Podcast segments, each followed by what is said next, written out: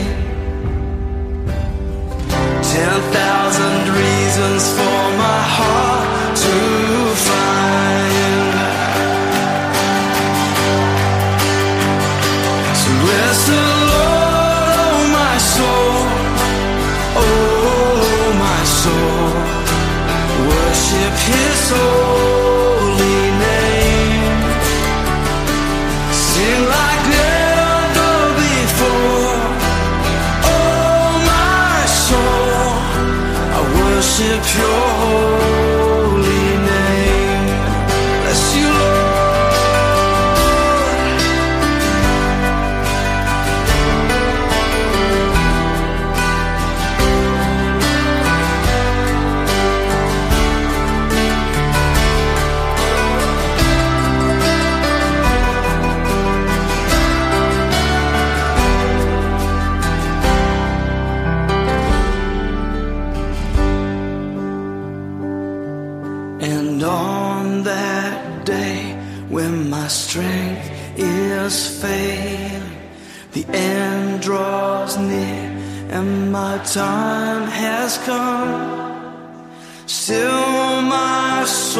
sing your praise unending.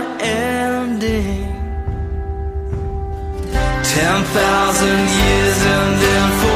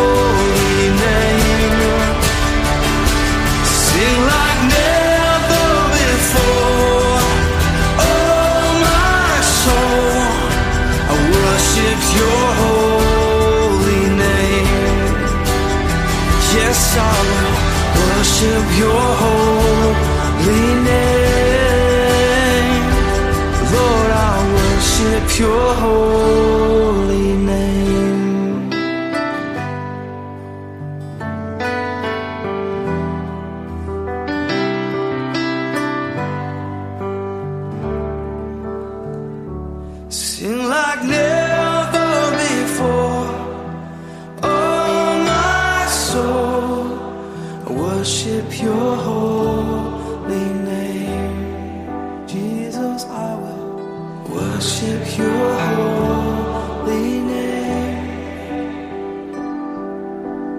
Worship your holy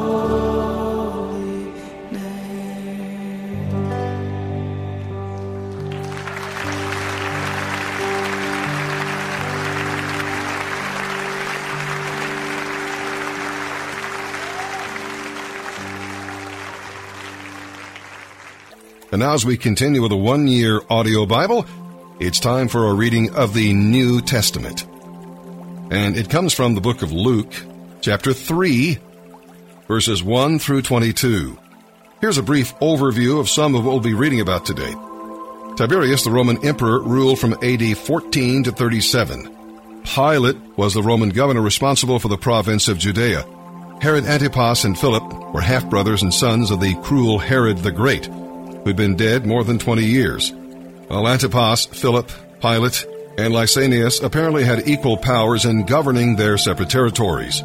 All were subject to Rome and responsible for keeping peace in their respective lands. Now, Jewish law provided for only one high priest. He was appointed from Aaron's line and held his position for life. By this time, however, the religious system had been corrupted, and the Roman government was appointing its own religious leaders to maintain greater control over the Jews. Apparently, the Roman authorities had deposed the Jewish appointed Annas and had replaced him with Annas' son in law, Caiaphas. Nevertheless, Annas retained his title, and probably also much of the power it carried. Because the Jews believed the high priest's position to be for life, they would have continued to call Annas their high priest. Now, Pilate, Herod, and Caiaphas were the most powerful leaders in Palestine, but they were upstaged by a wilderness prophet from rural Judea. God chose to speak through the loner, John the Baptist, who'd gone down in history as greater than any of the rulers of his day. How often people judge others by the superficial standards of power, wealth, beauty, and miss the truly great people through whom God works. The point is, greatness is measured not by what you have, but by your faith in God. Like John, give yourself entirely to God so God's power can work through you. To turn to God to receive forgiveness from sins implies turning away from sins. We're not getting cleansed so we can go back and get dirty again. We can't just say we believe and then live any way we choose. Neither can we simply live a morally correct life without a personal relationship with God, because that cannot bring forgiveness from sin. So determine to rid your life of any sins God points out, and then determine to live in a way that pleases Him. In John's day, before a king would take a trip, messengers would tell those he was planning to visit to prepare the roads for him. In the same way, John told his listeners to make their lives ready so the Lord could come to them. Now, this does not mean that you must get rid of all your sin or wrongdoing before you can accept Christ. Rather, when you accept Him, He takes care of all your sinfulness. To prepare the way means clearing aside the baggage of the past and the doubts of the present in order to let the King come into your life. And believe me, He will take it from there. And now, with that, let's begin our reading today here in the New Testament. March 18th, the New Testament. Luke chapter 3, verses 1 through 22. It was now the fifteenth year of the reign of Tiberius, the Roman emperor. Pontius Pilate was governor over Judea. Herod Antipas was ruler over Galilee. His brother Philip was ruler over Iturea and Trachonitis. Lysanias was ruler over Abilene. Annas and Caiaphas were the high priests. At this time, a message from God came to John, son of Zechariah, who was living in the wilderness. Then John went from place to place on both sides of the Jordan River, preaching that people should be baptized to show that they had repented of their sins and turned to God to be forgiven. Isaiah had spoken of John when he said, He is a voice shouting in the wilderness, Prepare the way for the Lord's coming. Clear the road for him. The valleys will be filled, and the mountains and hills made level. The curves will be straightened, and the rough places made smooth, and then all people will see the salvation sent from God. When the crowds came to John for baptism, he said, You brood of snakes, who warned you to flee God's wrath? Prove by the way you live that you have repented of your sins and turned to God. Don't just say to each other, We're safe, for we are descendants of Abraham. That means nothing, for I tell you, God can create children of Abraham from these very stones. Even now, the axe of God's judgment is poised, ready to sever the roots of the trees. Yes, every tree that does not produce good fruit will be chopped down and thrown into the fire. The crowds asked, What should we do? John replied, If you have two shirts, give one to the poor. If you have food, share it with those who are hungry. Even corrupt tax collectors came to be baptized and asked, Teacher, what should we do? He replied, Collect no more taxes than the government requires. What should we do? asked some soldiers. John replied, Don't extort money or make false accusations, and be content with your pay. Everyone was expecting the Messiah to come soon, and they were eager to know whether John might be the Messiah. John answered their questions by saying, I baptize you with water, but someone is coming soon who is greater than I am, so much greater, that I'm not even worthy to be his slave and untie the straps of his sandals. He will baptize you with the Holy Spirit and with fire. He is ready to separate the chaff from the wheat with his winnowing fork. Then he will clean up the threshing area, gathering the wheat into his barn, but burning the chaff with never-ending fire. John used many such warnings as he announced the good news to the people. John also publicly criticized Herod Antipas, the ruler of Galilee, for marrying Herodias, his brother's wife, and for many other wrongs he had done. So Herod put John in prison, adding this sin to his many others. One day when the crowds were being baptized, Jesus himself was baptized. As he was praying, the heavens opened, and the Holy Spirit in bodily form descended on him like a dove. And a voice from heaven said, You are my dearly loved Son, and you bring me great joy. Psalm 61, verses 1 through 8. Just before we read the psalm today, let's take a look at what's going on here. David must have been far from home when he wrote this psalm.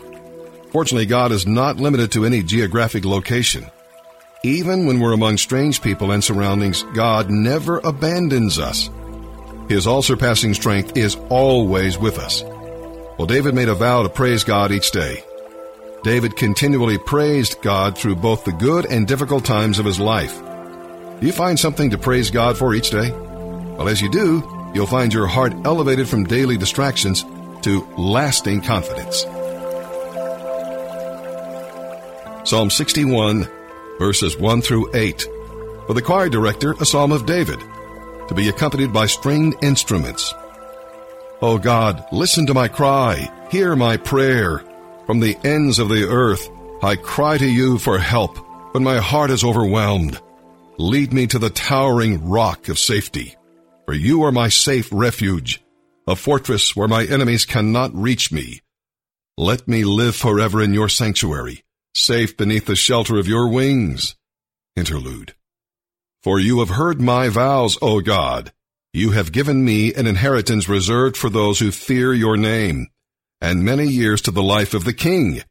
May his years span the generations. May he reign under God's protection forever. May your unfailing love and faithfulness watch over him. Then I will sing praises to your name forever as I fulfill my vows each day. Proverbs chapter 11 verses 16 and 17. A gracious woman gains respect, but ruthless men gain only wealth. Your kindness will reward you, but your cruelty will destroy you.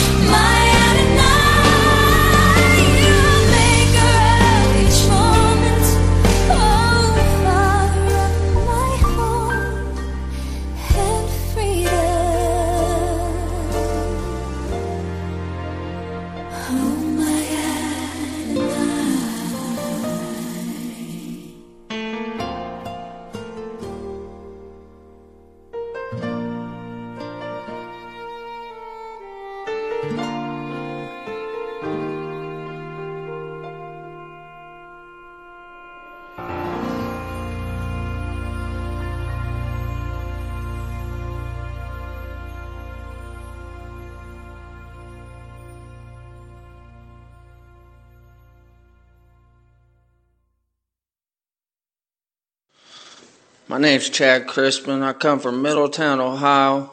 I come from a pretty broken home.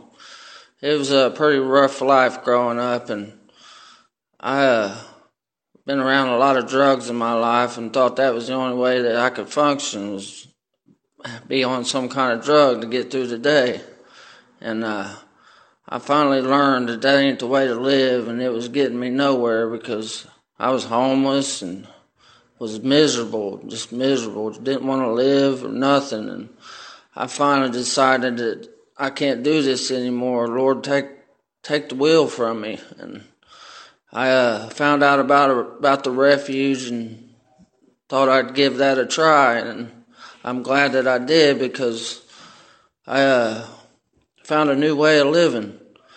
The Lord has uh, given me wings basically and showed me how to live and showed me I had a purpose and I was meant to meant I was alive to be here for something and and the refuge is the place that is going to change my life and make me a good man and uh, a good person for the community and just that's just the way that it's got to be that the Lord's going to show me the way.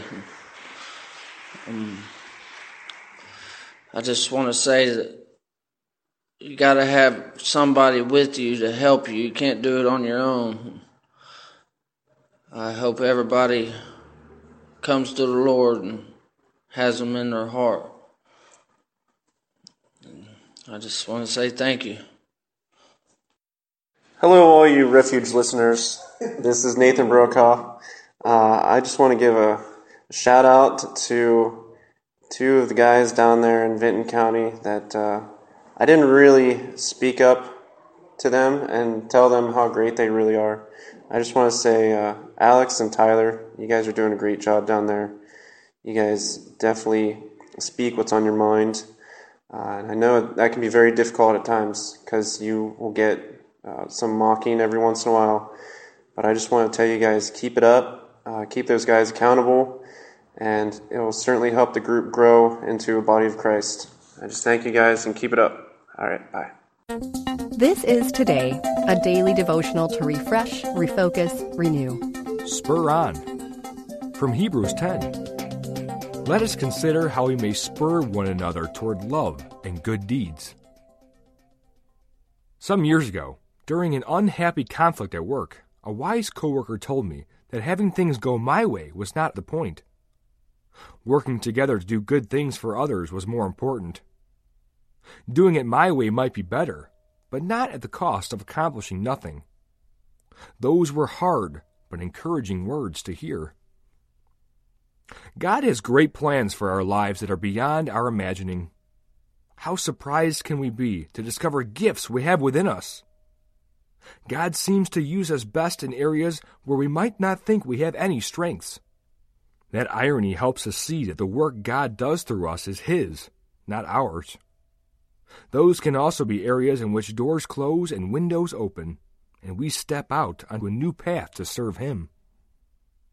Christ is already the victor over all that is wrong with this world.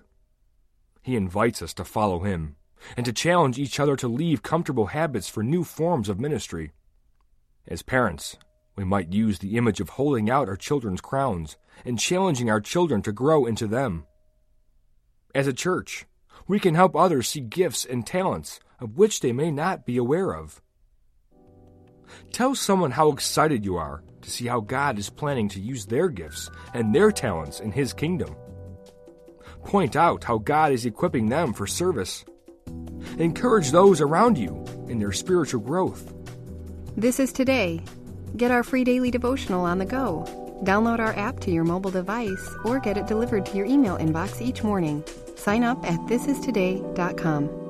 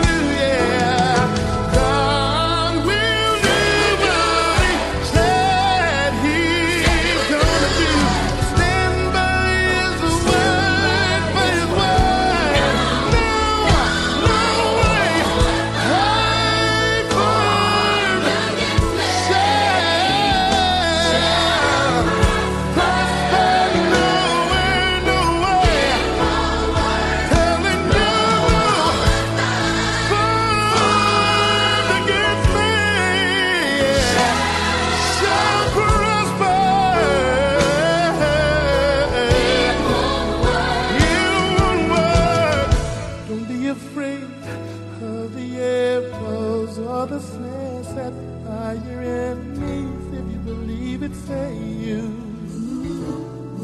Yeah, there just ain't one. There just ain't one. There just ain't one. There just ain't one. no. Although they've said a snare, a trap, you, I want you to know it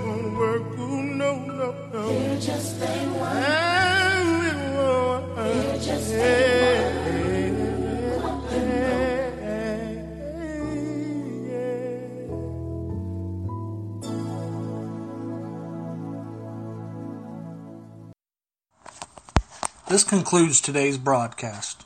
I pray that everyone who tuned in today was blessed by what they heard, and I hope you all have a wonderful day.